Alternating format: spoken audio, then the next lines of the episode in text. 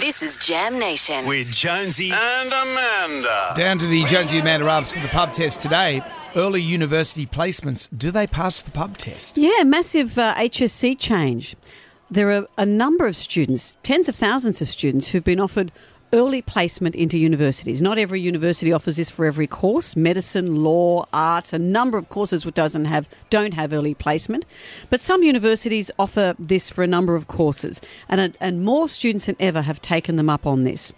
That takes the pressure of having then to perform as well in your HSC. You still have to sit for the exams.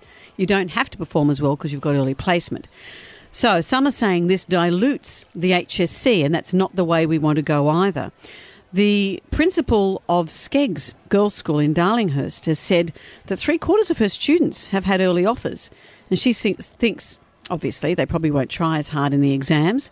And she said universities claim they're trying to stop the stress on kids, but it's a marketing tool. Mm. This is a competitive market. They're trying to lock in students, and it takes away the whole point of everyone sitting that same exam.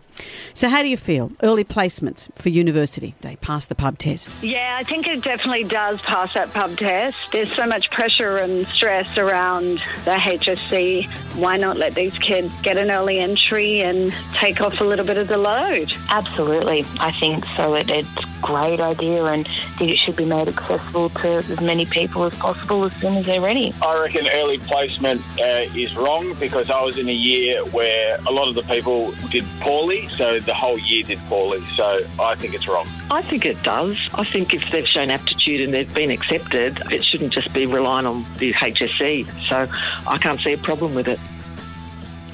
There you go. Mm, well, good luck to the students sitting the English exam today.